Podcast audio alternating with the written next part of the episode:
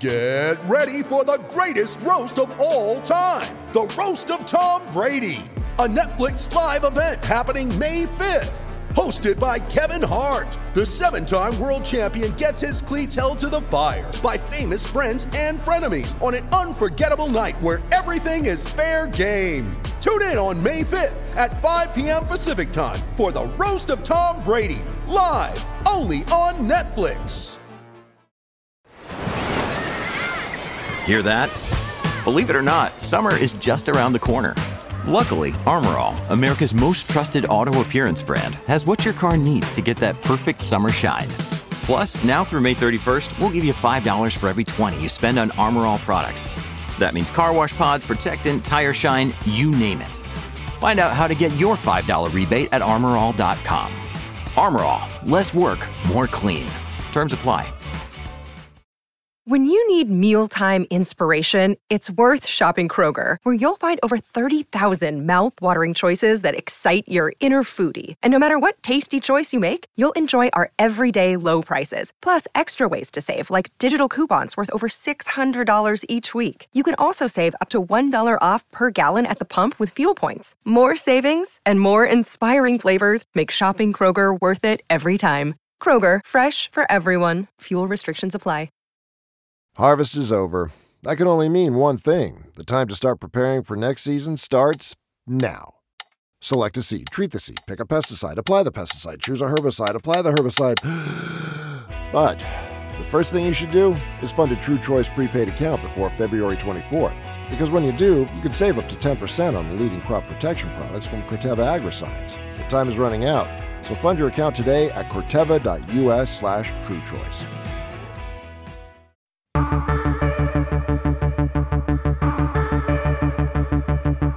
Lewis Hamilton is finally a six times world champion. We've been talking about it being when rather than if he seals the title, and he finally did it with second place in the United States Grand Prix, behind, of course, title rival Valtteri Bottas. So, a very big day for Lewis and for Formula One. I'm your host, Edd Straw, and joining me to look back at the United States Grand Prix and Lewis Hamilton's achievement is Scott Mitchell. And I guess we should dive straight in on this, Scott, with Lewis Hamilton. The it clearly affected him clinching the title. He knew it was as good as done, but it's never over till it's over.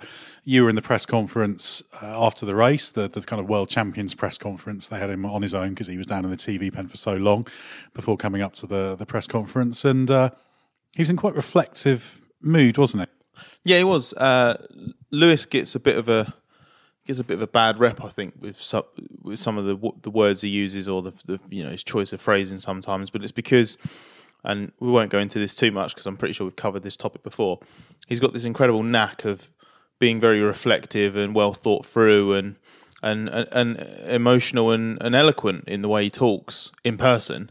And then you see those words written down in black and white, and he comes across as quite arrogant or, or quite distant. So maybe when people read what Lewis had to say, they might not quite understand what, what we mean by this. I mean, I've I've, I've covered F1 full time for Autosport since the start of 2018. I've been in pretty much every press conference that Lewis has held after qualifying in the top three. Pretty much every press conference when he's finished in the top three. I've been to countless of his written media sessions on Thursdays and Sundays after Grand Prix in the Mercedes hospitality unit. I went to his Champions press conference last year. I've never seen him as human and as vulnerable as he was tonight. Actually, I thought he was really reflective, as you said. Um, the reality of becoming a six-time world champion, and uh, as, as another journalist put to him, cementing his status as one of the greatest British sports people of all time, clearly hasn't sunk in. And he, he said, "How how am I?" How am I supposed to feel? And I've got no answer for him. I'm a million miles away from being a six-time Formula One world champion. But it's also it's, it's a difficult thing, isn't it? Because the it sounds stupid, but the six titles a little bit in between, isn't it?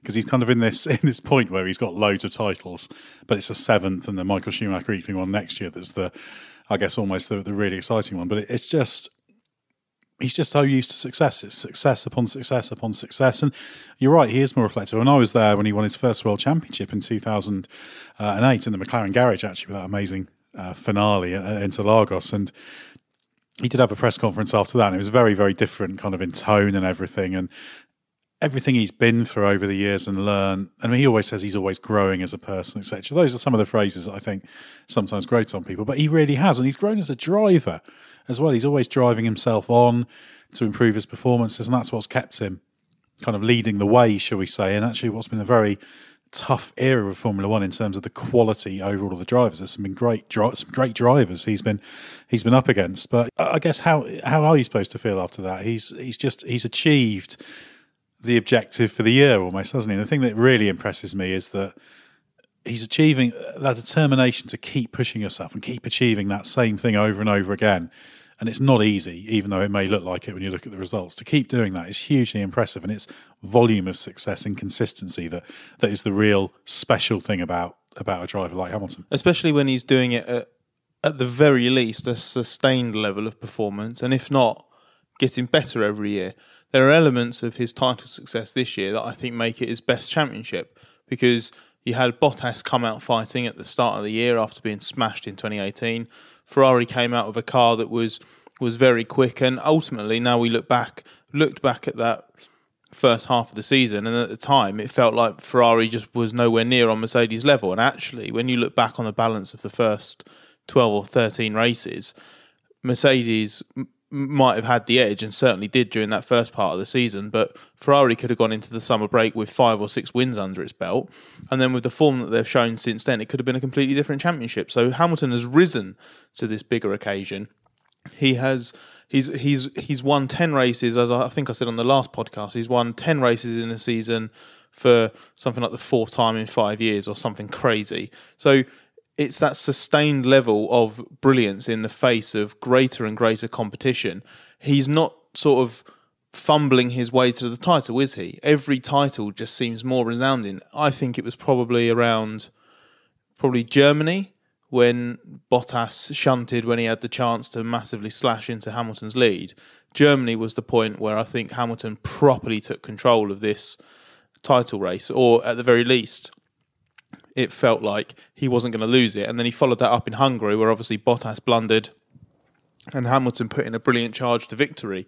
It's performances like that that even though in his own words he doesn't have moments like Singapore 2018 qualifying, race performances like Hungary and the race in Mexico, the tyre management and the tyre management very, very nearly got him an unlikely win today. What a way to crown the, the winning the title that would have been. But I just I just think that's amazing. Six titles moves him clear now in second in in, in the all time list because obviously he was he was he was level, wasn't he, on uh, on five titles with Fangio before. Now it's only only Schumacher's seven ahead of him. So to to get to that point and to be looking at getting that seventh title and matching Schumacher, the way Hamilton's driving, the fact that these titles are coming in more impressive fashion, that he's not he's clearly not peaked as a driver, or if he is, he's got a bloody amazing sustained peak as a driver. So I think it's super impressive, and I agree with what Toto Wolff said after the session. I see no reason why Hamilton can't be gunning for seven next year. Well, in fact, in Hamilton uh, on Thursday, uh, I was there when he was talking about 2021, obviously the other 2021 rules unveiling. We're not going to really talk about those rules on this podcast. We'll come back to that on Thursday because there's so much to talk about with the with the race. But he basically said, "Well, yeah, I expect to be here in 2021, and I see no reason to be anywhere other than Mercedes." So he, he should be uh, he should be carrying on. But it, it is phenomenal that the smart money realistically is on him on him equaling Schumacher's record of seven titles next year, and he should get to the Schumacher win record, which is absolutely astonishing. I mean, seven titles and that many wins just seemed impossible to to match, quite frankly. So, to, so the fact that he should. You know, you never know. It is astonishing, and like you say, sustained success. It's, it's five times out of the last six seasons he's won at least ten races in a year. So yeah, just uh, just phenomenal. And we should also say for Mercedes, Toto Wolff also said uh, after the race that the kind of key for them was making the least mistakes, and Mercedes haven't made many errors this year. Hamilton and Bottas haven't made many errors. So, uh, in fact, Bottas crashing out at Germany is probably the, uh, and in fact, both of them in Germany had probably the uh, the biggest uh, the biggest errors. But yeah, just phenomenal from Hamilton. I know sometimes we get people complaining about us just going on about Hamilton and just being, oh well, he's just always banging about. But he's he's been incredible for a sustained period of time. he there's no argument that he's an all-time great. I think I, I, there's no credible argument, in, to my mind, that will convince me that he's not, unless somebody's got something, some remarkable new perspective to to offer on it. I think now you're getting into the position where you're asking if he is now. It's now a question of whether he is the all-time great, shall we say? And what he's done with Mercedes should not be underestimated because we talked a little bit about this earlier at the track, didn't we? It's all in some people's eyes. I feel like Hamilton's success comes with an asterisk. They just sort of go, yeah, he's won this many races and this many titles, but Mercedes has had the best car, so it's actually been quite easy, and it's not really the same as anyone else. But as as Lewis pointed out this evening, I asked him if uh, I asked him about the, the criticism that he, that gets put his way, the idea that you know how much of it is down to team and car, and how much satisfaction does he take from being part of that process? Because I think it's massively underestimated the role he's played in it. Well, he, he talked about the kind of it's almost his virtuous circle, isn't it? You know, he makes him he makes his engineer better, his engineer makes him better. Everyone around just the, the, the team combines to lift itself to a higher level constantly. And he talks he talked about finding areas to improve within the car and being able to drive the development direction of the car. Shouldn't forget that uh, he came into that Mercedes team eh, for 2013. The development of what was going to be the foundation for all of this dominance in the, the V6 turbo hybrid era was already laid on the engine side. But he had one season to get in, get the team on his side and away from Rosberg, get a car to his liking, and he's just refined that, refined that, and refined that. I don't see, apart from the fact that Schumacher, when he moved to Ferrari, was a big part of that building phase of the getting the right people in and and and lifting the team up from a much lower point. That's the only difference I can spot really with what Schumacher did at Ferrari and what Hamilton's done at Mercedes because I don't look at Schumacher's seven titles and 91 wins now and go, yeah, but you got to put an asterisk against them because he didn't have any competition in 02 and 04 because that's just not how sport works. No, exactly. I mean, Schumacher was an absolutely phenomenal driver to have that sustained level of success. You know, you can just about, with a slice of good fortune, just about win one world championship, but you've still got to be damn good. But to have this level of success, you, you just don't do it through just happening to be in the right place at the right time. You get it by earning your place in the right place at the right time for a long time and sustaining what you do. Well, just uh, just as a point of of what Hamilton does that is so special. If you look at him compared to Bottas this year, they've had they were level on on poles going into this weekend. Bottas scored pole at Austin, so he's now on five, five versus four for the season. And I think Hamilton's got 16 podiums to Bottas's 15 from the 19 races that have been held. Right, so at that point you're thinking, wow, these two are really evenly matched. Then you look at the race wins. Okay, Bottas won today, and he did a brilliant job to do it, and I think it's his most convincing performance in a Grand Prix car, in my opinion. Certainly a top one. Hamilton's got 10 wins. So there you got two drivers, same machinery, top class team, doing the same job pretty much on Saturdays, ultimately getting it onto the podium at the, an almost, almost identical rate. But Hamilton's the one making the difference, and he's he's the one there picking up the pieces when Ferrari Ferrari fluffed their lines. He's making the difference on the Sunday, and that cannot be underestimated because the simple fact that Bottas has got more poles than him this year proves that Bottas is an extremely, extremely fast F1 driver. Hamilton is just superior when it comes to everything that you need to put together a championship. Yeah, very, very much so. Bottas is a very, very, very good Grand Prix driver, and Hamilton's just an absolutely exceptional one for the ages. And we, we could keep talking about his qualities uh, indefinitely, but we are going to have to kind of get into the the race in a, in a little bit of uh, bit more detail. And of course, you're going to have to delve into your enormous American style fast food drink that you've got. We've, we've both got one in, in ridiculously sized. My one's particularly Mine's not ridiculous. I ordered a regular one, and, it, and what I, I must say, my chocolate shake has certainly got. This would prob this would pass as a large in the UK. I think. No question. Yeah, yeah. No this, question. but this is a regular. Yours, um, I, your, I might need, I might use yours to, you know, take a bath in later. you the one you've got is enormous. Yeah, it's absolutely. Uh, absolutely. I wouldn't get very clean if I took a bath in a in a milkshake. No, that's very true. That's not an image I think you should be uh, giving to uh, to. This is going to become an R-rated podcast, isn't it? Yeah, that's uh, that's trying to try and avoid that. Although uh, it's a strange scene actually. We've got there's an inordinate amount of kind of artistic decorative guitars on the wall Oh, I think they're ukuleles. in our condo. No, ukuleles are four string, are they not? These are six string. Oh, fair point. I think, or they could, yeah, there could be some. I'm not sure. Someone I'm sure will correct us, but I think a ukulele's four string. I demand if you're listening to this podcast and you're an expert in the difference between a ukulele and a guitar, come round to our apartment right now. No one's here. So therefore, there's no guitar experts listening to the podcast, so we can call it what we want. Ergo, we win. Uh, well, let's get let's get on to the uh, to the race. Of course, Lewis Hamilton ended up finishing second. Valtteri Bottas got the victory. Max Verstappen had a say in it as well. So let's look at those those three drivers because they were the three protagonists. Um, Max Verstappen's chances obviously took a little bit of a blow early on. Bottas held the lead from the start.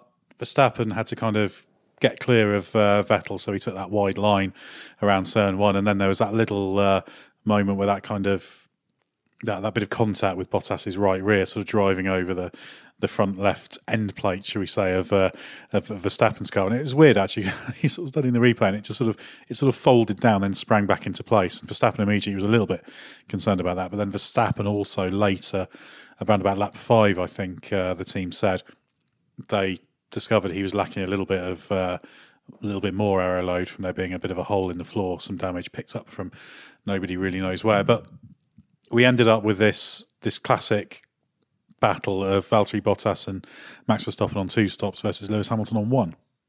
Um, were you surprised that, uh, that that it ended up being being sort of split between Hamilton and Bottas? I was because I think it's quite rare, isn't it, to see teams diverge on strategies. And for a while, I was a bit worried that from a Mercedes point of view, that it was going to be a bit similar to what we saw in Singapore when Ferrari had to react for for Leclerc to take to maintain track position as the then race leader, but then in doing so to protect that track position, he ended up falling behind Sebastian Vettel, and then the team strategies cost the lead driver that deserved to be in the lead track position and ultimately the race. And I worried, I was worried that we were going to go that way for a little bit, but once um, once Verstappen stopped first among the leaders, that uh, Mercedes didn't have a choice; they had to react. And Bottas is ultimately the race leader, so he's the person whose track position you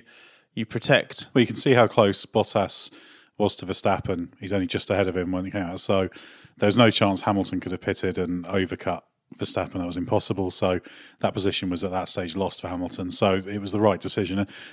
The the thing of front running teams trying to have the same strategies to avoid being seen to favour one driver or the other is, is fine, and people obsess about it a little bit too much.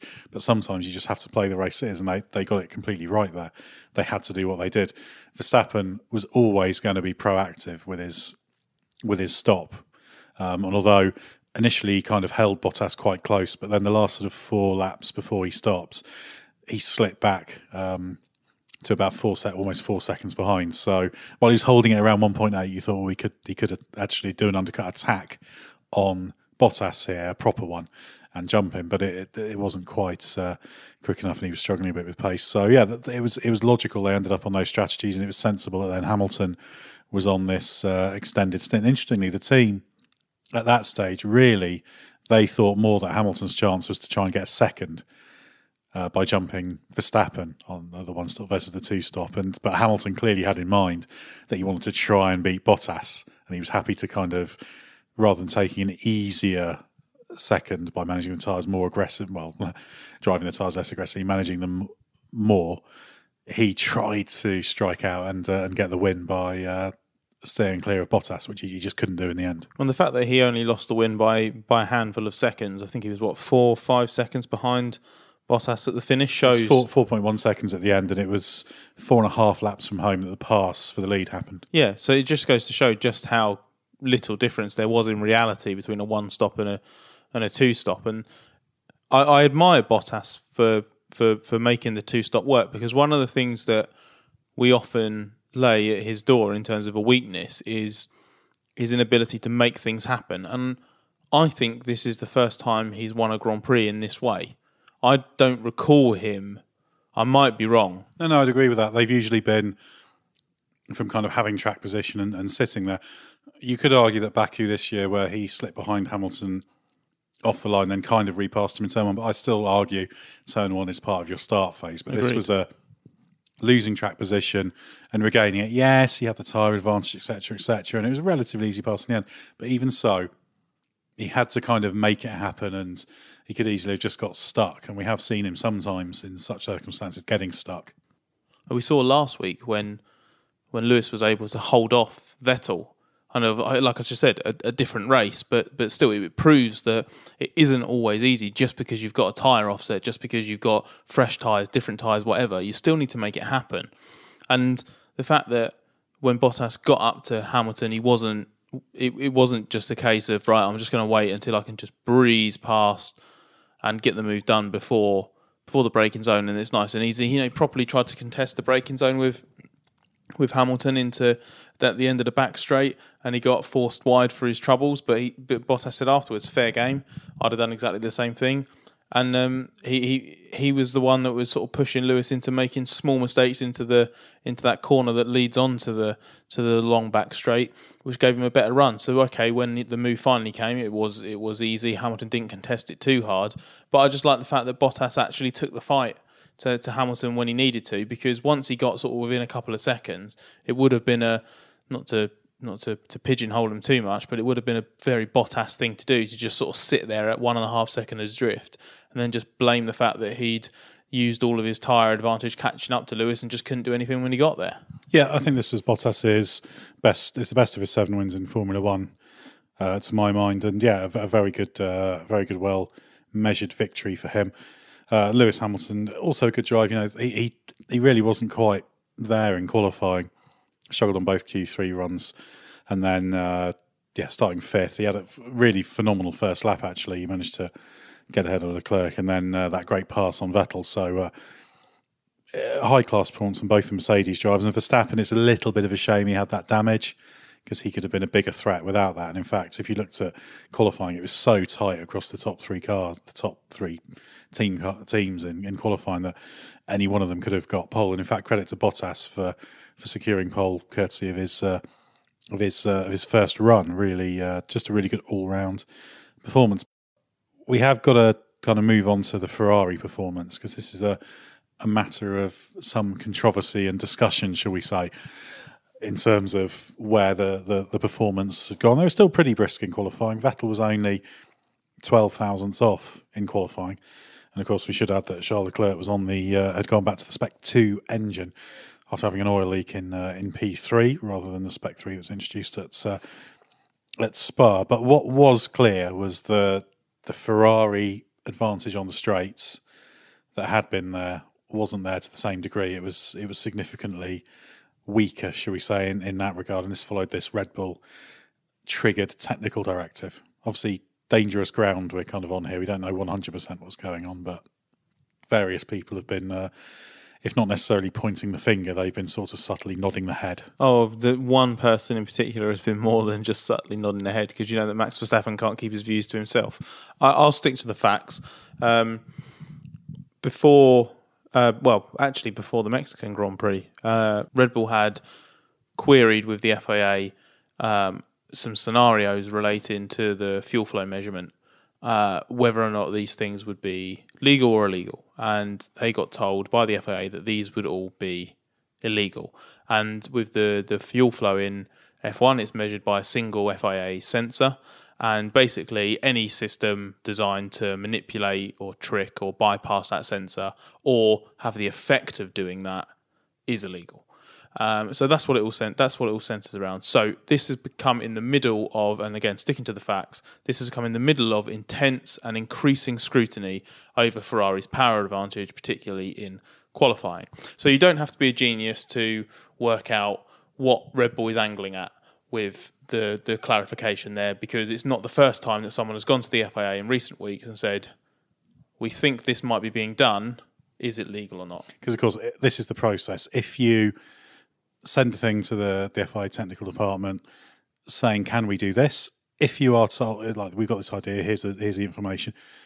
They can say, "Yeah, that's fine." In which case, it just goes back to you. But if they say, "No, you can't do that," it then gets circulated to everyone and becomes a technical directive. So you can you can basically what Red Bull did is effectively ask, "Oh, can we do this? Can we do this? Can we do this?" And if I went, "No, no, no, no way," severe breach, I think was the phraseology about if any of that was done. Yes. So, uh, so they were all told via this technical directive, no, you cannot do this. So, hypothetically speaking, were someone to have been doing this in the previous what uh, eighteen races, uh, they would not be. It would be unwise to continue doing it because if they were then protested or for whatever reason there were further checks done because the FIA was was was wary, they would be um, banged to rights on it. So we then come to Austin, which is the first race after this clarification has been made. So the clarification was put to the FIA, I believe, before Mexico, but then this week is when the FIA gave the answer. So then we come, so we come to Austin, we get to qualifying, and according to Mercedes and Red Bull Honda, suddenly, and it's not massive necessarily. It's not that suddenly the Ferrari is nowhere in a straight line, but the the deficit that these guys have to Ferrari is lower in qualifying. I think yeah, the, the GPS data was fairly clear on this. Spoken to a number of people who've, who've analysed it. Uh, as Suzuka, obviously, we kind of ignore Mexico because it's high altitude, so it's a little bit of an outlier. Suzuka's a slightly more sensible, and we're talking kind of six, seven, six, seven tenths advantage.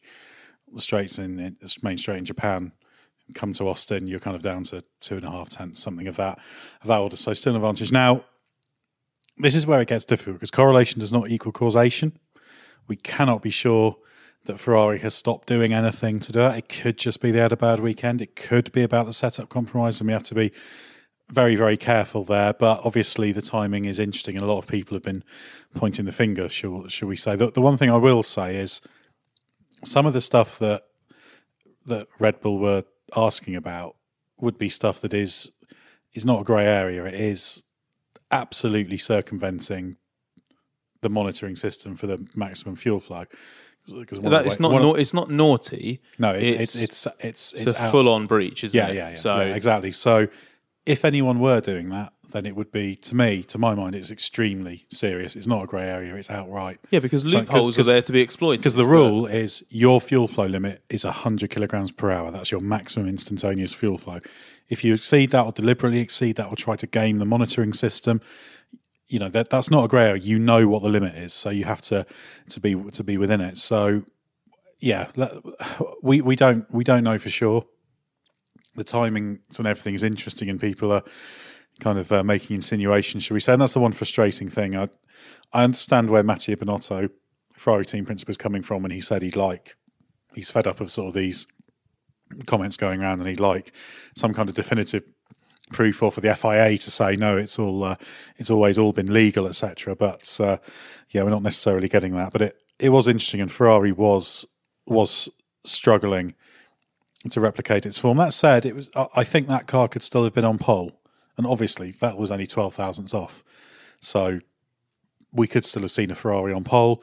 We might have seen them then struggle on pace in the race, and we'd have seen a very similar pattern. So it's only one race. We have to be very, very, very careful about this. And I'd be, I would be very surprised if Ferrari would risk doing something like what what what is potentially being inf- implied here, because it's because of the severity of it. So let's see. But it's but the way everything lines up is interesting. We should point out you you mentioned the the the car setup compromises.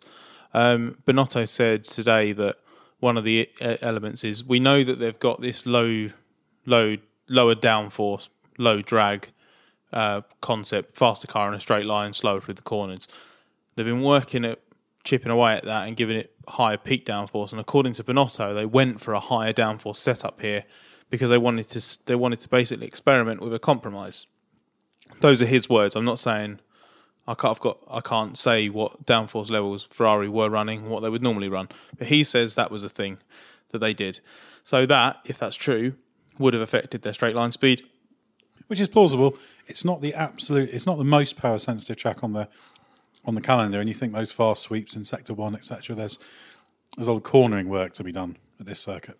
Yeah, and it's not like um, should we say uh, Suzuka, for example, where you've got. Um, the long run from the hairpin all the way down to, to, to spoon, for example, that long right is basically a straight. And the fact that 130R is flat means that the long back straight actually extends into the chicane. So there are always these little things that you need to factor in.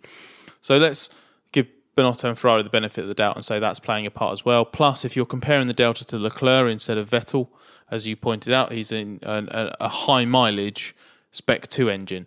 So older spec, older in general, probably not as, as, powerful. So that's so we give Ferrari the floor there. That's what they're saying. But then we go to Sunday and race day, we've at this point we've already had Hamilton come out and say it's interesting to see what's come out this week on Saturday evening, reference to the TD and suggestion that that's respond that's caused Ferrari to have a bit of a power drop, or he at least acknowledged that the two things had coincided, that the, the power advantage or the speed advantage on the straights was lower here. So then the race happens, and then Verstappen is asked in the press conference, having already shot his mouth off to uh, to Dutch TV in a very very strong way. And I'm not going to repeat his words on here because I, I think he crossed the line. He, he, he left no doubt as to what he thought was going on. exactly. And then in the press conference, he it's very easy to add two and two together and work out because he's asked, Have you been surprised by Ferrari being nowhere and do you have an explanation for that? And Max says, Not surprised at all about it. After what came out, that explains everything. Yeah, very, very much so. And always we've got to be careful with circumstantial evidence. For something like this, I'd, I'd want to know 100%. And I, and I don't. I'm not, I'm not afraid to say I don't have absolute 100% certainty uh, on this. But it's interesting after the race Toto Wolff's been very careful about what he was saying, and I said, well, hypothetically, if a team, even before the technical directive was issued, was doing any of those things that Red Bull suggested, sure, does that not go beyond grey areas and something much worse? And he said, yeah, it would be foul play. So if, hypothetical, I'm underlining that, if anybody's doing that, if anybody was doing that, to me, that would be very, very severe. That's that's more than just a a smack on the wrist. You, that that's kind of systematic trying to, trying to cheat the system. So let's let's hope there's nothing in that. I, I spoke to uh, Toyoharu Tanabe, the Honda technical director, after the race. I've got a very good relationship with Honda, and uh, has always been generous with his time. I've never really felt like he's misleading, uh, and he's also not one to um, to get shouty. He's not a particularly controversial figure. But speaking to him about this, we were being very careful trying to be respectful, not, you know, I didn't want to ask any leading questions, and Tanabe doesn't want to speak on behalf of Honda and accuse anyone of anything untoward. But it's very clear how uncomfortable Honda is about the situation, for example. And obviously, they're almost lumped in with Red Bull because it's their team that's going around asking the questions. But I asked the same thing that you asked to Toto. I asked Tanabe San, if someone's doing this, what do you think? And he said sometimes there are grey areas in the regulations, and even though Honda, quite famously, is not a fan of grey areas because they basically don't believe in grey areas. They think you're either um, adhering to the rules or you're not. Said there are sometimes there are grey areas, and sometimes those get exploited. But there are certain things as well that would not be a grey area, and I believe that he's basically saying this would not be one of those occasions. All they want is a clean, fair fight um, as Honda I don't. I think they feel that some of their progress has been undermined by the fact that they're getting closer and closer to Mercedes, and then Ferrari's made this step. So maybe they feel a little bit put out by it. But I, what Tanabe also said is to be careful and to to be wary of making too drawing too many conclusions from one race because there are some mitigating factors such as Leclerc's engine. If the setup was slightly different, the setup was slightly different, different track characteristics, um, let's go to Brazil. Got that ultra long run up the hill and then onto the start finish straight.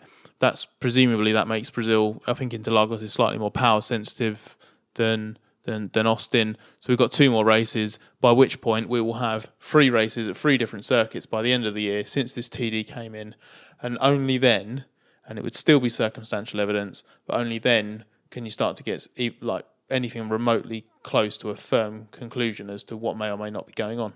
Yeah, well, we should move on from that. But just to say, they've not been charged with anything. They've not been not certainly not been found guilty of anything. So uh, yeah, we'll watch this with interest as we build up some more uh, some more data. But yeah, you'd certainly hope that uh, it's not in line with what some of the more extreme suggestions and whispers in the paddock have uh, have been. But yes, we ended up with Charles Leclerc in fourth place.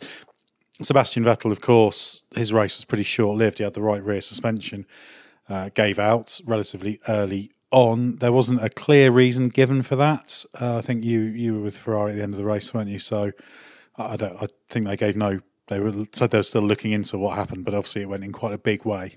Yeah, it was quite spectacular. I thought Vettel did quite well to hold on to it because the car lets go in quite spectacular fashion at a very high speed part of the track as well.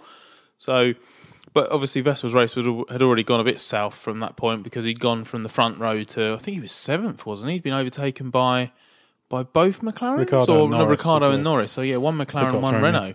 Um, and he was complaining the massive understeer. He was early struggling on. understeer and locking really up all weird. I don't what I don't know what happened. And I suggested to you maybe had something like broken or, or was amiss with the suspension from the beginning, maybe, and then it just manifested itself spectacularly when there was a full-on failure a few laps later. But that is properly speculative. That's my completely my guess based what, on what we know, what we know is that Vettel was complaining from very early on that there was something a bit weird.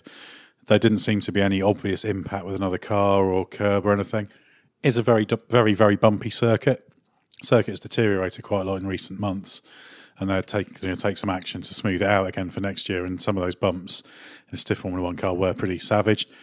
Unusual loads teams were seeing on some of those, so possible. But again, got no evidence for that. That's entirely speculating. Uh, as to what would be the cause, but whatever happened, it, it, it knocked Vettel out. Um, but not before Hamilton had done that nice move on him in the Oh, uh, that's lovely, wasn't around it? turn eight and then completing into turn nine. That but was not but not the best uh, move around the outside of on the first lap that you saw. well, no, exactly. I, I was uh, I always like to study the onboards, and uh, Romain Grosjean did a nice double move on Giovinazzi and Kvyat. Uh, slightly earlier in the S's um, on the on the first lap, which I thought was really nice. Often you get these like little unheralded moments when uh, people do really nice work. That you know, I'm not going to be too critical about those producing it because it's a minor position. Busy first lap loads going on, so you don't necessarily get everything. But it's always interesting when you see these little moments that uh, you miss. I imagine that'll turn up on one of the those onboard compilations that Formula One put out after the race, which are always quite fun for seeing uh, moments. But yeah, it's nice to see some overtaking in some uh, in some high high speed. But yeah, it, it basically meant Leclerc was. Uh, Ferrari's sole representative and, and, and utterly disconnected 52 seconds behind Bottas. Yeah, I mean, obviously he had that. He he made the stop so he could do the uh, the fastest lap and get the point for that. My uh, least favourite point, of course. Uh, but yeah, he was he was really nowhere, and, and he was helped out obviously by the fact Alex Albon in the second Red Bull. Very, I mean, all credit to Albon. He was struggling a little bit for pace. I think he was slightly quicker than qualifying perhaps suggested. I don't think he was at Verstappen's pace, but. Little scruffy on his Q- on his second Q three lap uh, on on his Q three. He might have rather. nicked ahead of Hamilton if he if he'd nailed it's, it. It's possible, yeah. He, he certainly should have been a, a, a tenth or two uh, or two further up. But then he had this. I mean, he's come out of this race at the back of the lead group and ahead of the midfield with loads of stuff going against him. He got pinched between Leclerc and Sainz on the first lap, picked up a bit of damage. He made a pit stop. He'd lost the only set of hards he had to basically cold cracking down to the conditions. So that, that set of hards was taken away from him before the race. It wasn't safe to use, and you don't get a replacement. So he straight away went into the race with one less set of tyres. and then has to do a two stop, uh, which may or may not have been planned. But even I guess even by starting on the soft, if he then wanted to do a one stop, start on the softs and run the the the, the hard to the end, that was he didn't have that do, yeah. option, did he? So Well, he was already locked into to the two stop. I Yeah, guess. and, when- and, it's a, and uh, a- in total, there were three stops because there was a lap one stop. Then effectively, you're doing the race distance after that on a two stopper. So, but once again, he comes through. Yes, fast car, but he had to do a lot of overtaking. Still came through to fifth place, and we saw how many times Pierre Gasly early in the season, in the first half of the year, was struggling to do this. But even when Albon has things a little bit against him, or he started down at the back, I think that that's three of his races in the second half of the season. He's basically been starting at the back or very early, basically at the back, but he's still come through to pick up these fifth, sixth places, and- he's basically constantly been been there and racking up the points for those uh, those uh, those decent finishes. So yeah, credit to him. Yeah, I, I was really impressed. I joked actually during the Grand Prix that uh, that even Albon's really distant fifth place finishes are better than what Gasly was managing when he was really distant and in fifth place because Gasly just sort of seemed to on those those sort of results when he was in the Red Bull were just because he would just fall away, wasn't it? But but Albon actually did a, a really good job in, in, in, in this one. I was I was I was very impressed by by how he acquitted himself. Really, I mean, he's still got to find the pace to match Verstappen or get closer to Verstappen consistently, but he's, he's done come. 19 Grand Prix now. Exactly, It's, uh, exactly. I find I, I I keep falling into this trap. Actually, sometimes I think, oh, I know he's doing a decent job, but you know he's really got to be closer to, to Max. And then I remember there isn't anyone who would get in a Red Bull in their first season in Formula One and be on Max's level. No, no, no. But you know, you have to. Um, well, another Max Verstappen might be, but yeah, the the standards are very high in sort of Formula One team, and Albon has done more than enough to ensure he stays in that seat for next season and really doing a uh, a decent job. So looking further down, Daniel Ricciardo won Class B. Really good drive from Ricciardo. The, the, the Renault's not the easiest car to get the best out of on a single lap in qualifying, so it quite often starts behind, but recently it's tended to be quite a strong race car. We saw him having a great little battle with uh, Lando Norris early on. They uh, he, he got ahead of Norris, and then Norris passed him with a great move, and then Ricciardo did one of his trademark late braking. He was asked Ricciardo about that after the race, and he had a he had a big grin when I asked him about that, and just sort of enjoying the fact he could have a bit of a go, and said, "Well, yeah, I was sort of thinking about whether I should do it or not. Particularly had he had that pass on Perez that failed when he locked up and went off uh, last week in, in Mexico. So uh, we haven't seen so many of the Daniel Ricciardo special passes, but that, that was one for Norris and rewarded with a Class B win. And it just shows when things are going well with the Renault, it, it does work well. And he and he beats uh, yeah he beat Norris, who had a very strong weekend uh, on merit with Carlos Sainz in. Uh, in eighth place, McLaren ended up splitting the strategies with Sainz striking out on the one stopper and Norris on the two, but ended up in in much the same uh, same position. Ricciardo, I thought was excellent, and and that result that that result launched him to the uh, to the to the front of what what can really be classed as uh, Class B, because you've got Class A, which is the two Mercedes, the two Ferraris, and Max Verstappen, and then you've got what I'm going to grossly term Class A point five. Which is the two drivers that have shared a Red Bull over the course of the season, and Carlos Sainz. Because I'm not including Carlos Sainz in, in Class B, because I think he's been so blooming brilliant this year and so consistent. And he was annoyed in Japan when we were talking to him about being the master of Class B because he was like, "I'm more than just Class B. We're doing we're, we're more than just better than the rest." So I'm going to class him as Class 8.5. But Ricciardo, over the last two Grand Prix, I think has leapt from 13th to 9th or something like that in the Drivers' Championship. He's he- he's 9th now, and he's also he's put nine points between him and Nico Hulkenberg. He's Hulkenberg was doing really well second half of the season, but the last two Grand Prix, Ricciardo has just he's just had that little bit extra class about him. We know that Renault's paying him an absolute fortune, and maybe sometimes a sixth or seventh place finish doesn't feel like much return on investment for, for Renault. But races like today, when Ricciardo is capable of making the difference, uh, I spoke to Norris after the race. He said that he felt that Renault just had a faster race car than McLaren, but Ricciardo is certainly getting the most out of it. He has been he's been excellent, really excellent since since the summer break. Now, much as you try to remove Carlos Sainz from Class B, I've just uh, we, we've got some uh, data we keep on, on Class B, which wipes out the top the top three. And in fact, if you knock out the top three teams and just re-award all the races, so whoever's the midfield winner is, is effectively first. Carlos Sainz did in the uh, United States Grand Prix clinch the Class B championship. Oh, congratulations! I think that's a I think that's a, I think that's a round of applause for Carlos. That's a good round of applause, which uh, which can be heard. Uh, yeah, Sergio Perez actually is second in that in that fight, and he uh, Is, is he? Yeah, he's I a- just don't know how because he, I spoke to had a- him after the race. he's had a cracking season. and he, he said after the race that he's had a really annoying year. He has, but he's, He's been brilliant. I think he's been much better. He's performed much better as a driver, considering what he's got this year than uh, than last year. And in fact, again, although he missed he missed the weighbridge and FP two, it's always irritating when drivers miss the weighbridge. Gasly did it in Azerbaijan because, understandably, it leads to a pit lane start, and it, it's draconian, admittedly, but it, it stops teams taking liberties, should we say? Um, why you'd want to do that in FP2, I don't know, but. Uh, anyway, that that those are the rules, and you need to pay attention and catch it. But from the back of the grid, he managed to finish tenth. Just it was quite it was quite hard work, but he did a he did a really good first stint, and he he one stopped as well. Perez is a really really good driver in terms of extending the the stints. He's a he's a real master at mitigating rear tire slip, which is which can be a killer for uh, for, for for tire degradation. So really, uh, yeah, a fine drive from uh, from Perez there, but it was quite action packed in the end because uh, he had to he had to pass Gasly. He had to, he had a light contact with Gasly, passed him in the right hander uh, after after you, you go turn left at the end of turn, at the end of the straight, turn twelve, and then turn thirteen, right hander. There's a little bit of contact that actually did some damage to Gasly's suspension, but actually looking at that incident, and I'm not sure whether it was ever really shown properly uh, after the race on the on the live feed or not. That the move was absolutely fine. Um, from, from Perez, Gasly wasn't wasn't delighted, but it, it, was fair.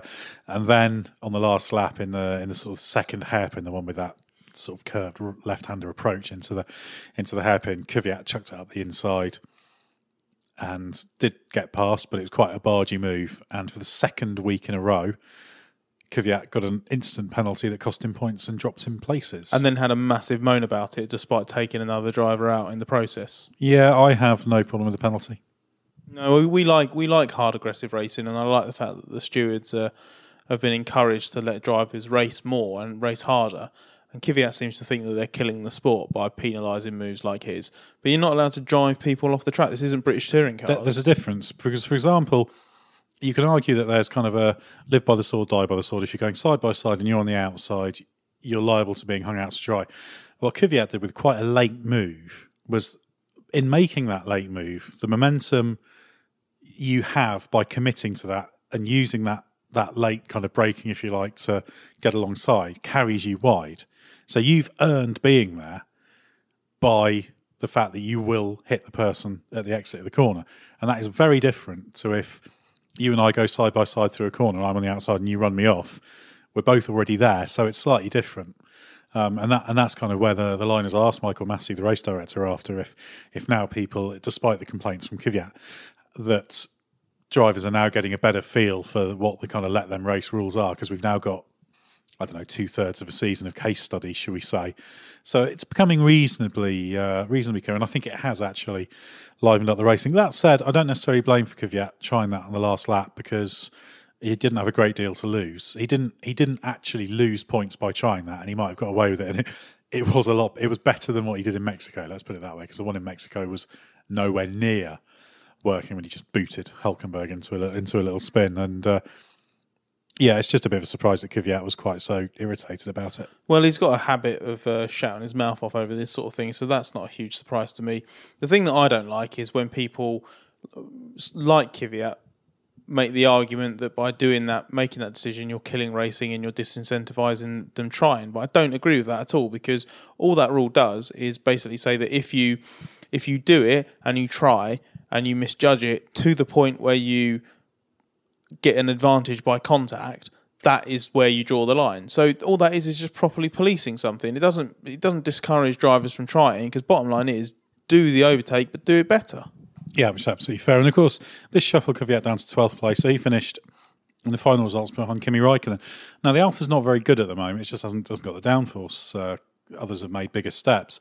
I thought Raikkonen drove a really good race. Actually, he's been a bit lackluster on and off in recent times, but he took the softs at the start good soft tyre bite off the line, barreled up the outside on the run into turn one, got himself track position, and he made a great fist of trying to score points in a car that shouldn't have been scoring points.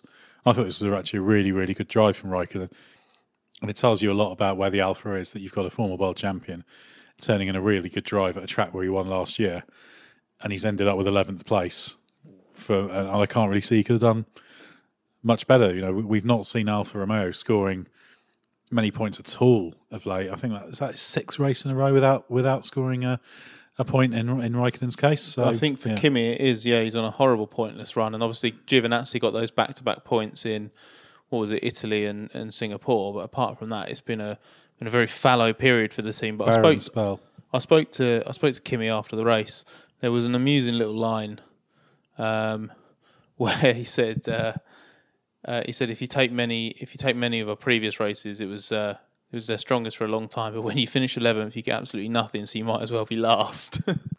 yeah, he's not wrong, but even so, it's good to see uh, Raikkonen turning in a good drive in a season that was uh, kind of running out of steam. And he, of course, finished ahead of uh, 13th place Lance Stroll. Now, Stroll picked up a little bit of damage. He's always very aggressive on the first lap. He kind of took the middle lane into the first corner and found himself pinched between Hulkenberg and Gasly, I think it was. And uh, yeah, that was just it was a high risk move and picked up a little bit of damage. He had a big wobble at turn two, went off the track, and that was kind of his day. Pretty much done. So he, he was he never managed to get into the uh, into the points seriously, but finished finished 14th ahead of uh, Antonio Giovinazzi in the in the other Alfa Romeo. He started, didn't start on the soft side, a slightly more orthodox race. Still a few little errors and little small errors in the race, which are frustrating me with uh, with Giovinazzi. It's uh, at the moment, obviously, 15th place Romain Grosjean on the Haas, which was, you know, doing uh, doing what Haas does at this Doing stage. Haas things, really, isn't it? Yeah, nice overtaking manoeuvre, but didn't have the uh, have the pace. Uh, Pierre Gasly was 16th, so he obviously he didn't actually cross the line because he had that suspension problem. And then ahead of the ahead of the Williams of George Russell, uh, Kevin Magnussen classified 18th, didn't actually take the checkered flag. He had the the I think it was the right rear brake went um, a couple of laps from home. We should Brake actually. disc ex- exploded, to use his his terminology. yeah, yeah, well, it's it's just a big big puff of uh, of brake That's dust. my that's my impression. Jack that- Benyon did an excellent pterodactyl impression on the Autosport podcast a couple of episodes ago. So that's me doing the impression of an exploding Haas brake disc. I hope everybody enjoyed it. But we, we should actually mention because after we, we didn't really talk about this actually, and we should have done. But uh, once Bottas had got past Hamilton for the lead, Verstappen was closing on Hamilton.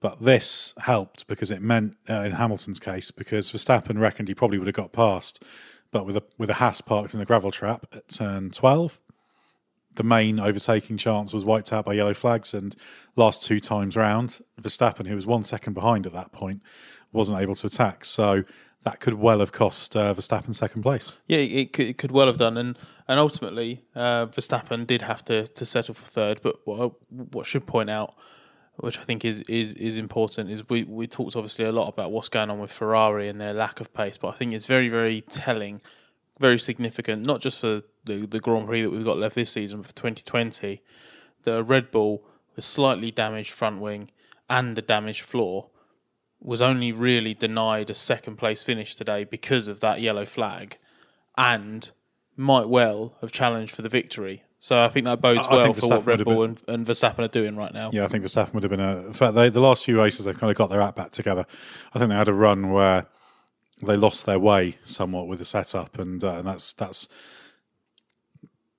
that's obviously something they've learned from and understood now. But Well, I think it was just a bit weird from like not to not to, to, to labour a point too much, but basically just very very quickly um, disrupted weekend and a crash for Verstappen in, in, in Belgium, engine change grid penalty, and then first lap incident in, in Italy. Got the setup wrong by their own admission in Singapore. Russia, it's not really their kind of track, and they struggled with the car balance, but were sort of pretty much there or thereabouts in, in Japan. And, and Christian Horner reckons they'd have had a similar result in Japan as they've had today at Austin. Obviously, should have been was on pole, lost pole in Mexico, and then had a an awful first few laps where he got forced off by Hamilton, then a puncher in Mexico, and now here I think they finally get that the result that I think this is the first time they've had performance that they feel that the car's capable of, and they've got a result to go with that. But even this result isn't quite what they expected, or, or really feel that they, they, they could have done had they maximised everything. Yeah, it is encouraging for, for next year. Obviously, we're hoping that the big three teams are all exactly the same pace, so we see uh, battle royales week in week out. Perhaps too much to, to hope for, but I think genuinely this weekend, certainly in qualifying, any of the three teams could have got pole. I think Ferrari's race pace was so poor they'd have really struggled to retain track position. I didn't see how they could have done it, and uh, saw how much time they uh, they lost. But yeah, very very encouraging. Uh, just quickly mention the last driver we haven't mentioned, Robert Kubica. He retired with a hydraulic leak. He got ahead of George Russell at the start, and then George Russell passed him at turn 12 and then pulled away quite rapidly. Russell again was uh, significantly quicker than him this weekend, and then yeah, Kubica uh, retired. So just two more races left for him with Williams. But yeah, a good uh, overall a, a good a good interesting race. And again, we're seeing these uh, converging uh, strategies. We should very very briefly, as a footnote, mention that they did try the 2020 tyres on Friday. Very very cold. Struggled to get them working. Have not gone down well with uh, with drivers and teams, have they? No, they haven't. Uh, the, the the drivers did not feel that they were an improvement, and actually, in several cases, felt that they were they were worse. Some reports of some just slightly weird handling characteristics.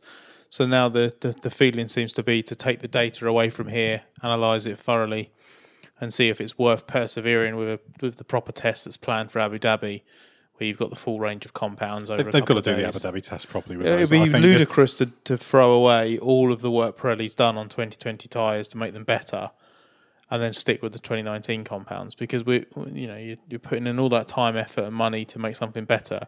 To bin it off because of a few cold laps in, in the US in, in Friday practice would seem stupid. We should also notice. We should also note there's quite a significant change in the construction there. They're sort of more the, the shoulders are more pronounced. So in fact, some teams are struggling in terms of the clearances between the floor and the and the, t- and the tires themselves because they're slightly different shape uh, there. So there's some things to adapt to. They've got a couple of days running in Abu Dhabi at the end of the season, so that'll tell a bit more. I think um, there's always a tendency for teams every time they try a new tyre just to go, ah, no, this is wrong. But they'll have to re-optimize, understand, run the tyres in better conditions, and then conclusions can be drawn from uh, Abu Dhabi rather than that freezing cold Friday, which was bitterly cold and uh, just just non not representative in the slightest. Maybe it'd be uh, be quite good uh, preparation for Barcelona testing next year, but beyond that, it's just not conditions you would encounter.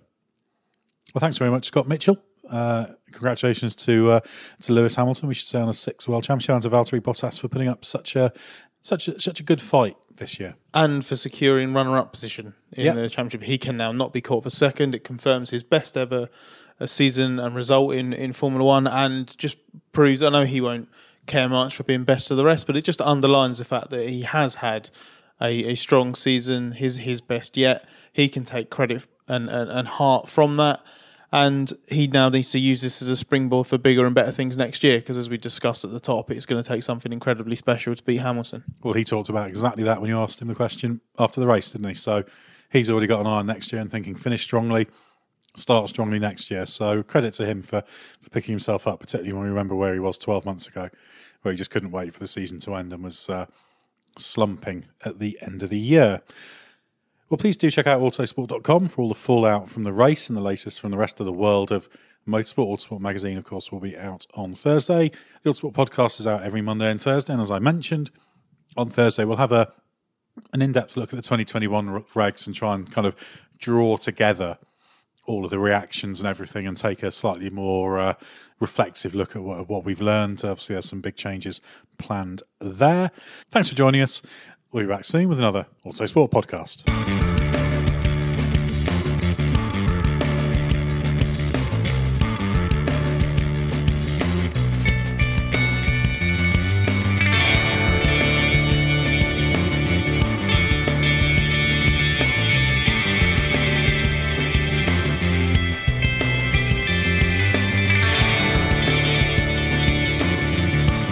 Music is 6am by Trilo, written by Marcus Simmons.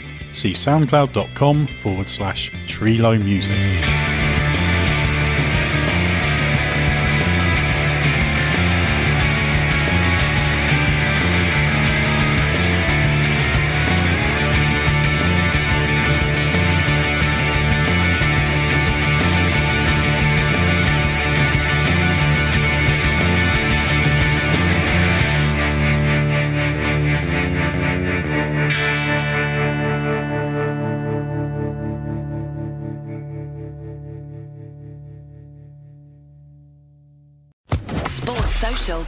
Network. Lucky Land Casino asking people what's the weirdest place you've gotten lucky? Lucky? In line at the deli, I guess? Aha, in my dentist's office. More than once, actually. Do I have to say? Yes, you do. In the car before my kids' PTA meeting. Really? Yes. Excuse me, what's the weirdest place you've gotten lucky? I never win and tell. Well, there you have it. You can get lucky anywhere playing at LuckyLandSlots.com. Play for free right now. Are you feeling lucky? No purchase necessary. Void where prohibited by law. 18 plus. Terms and conditions apply. See website for details.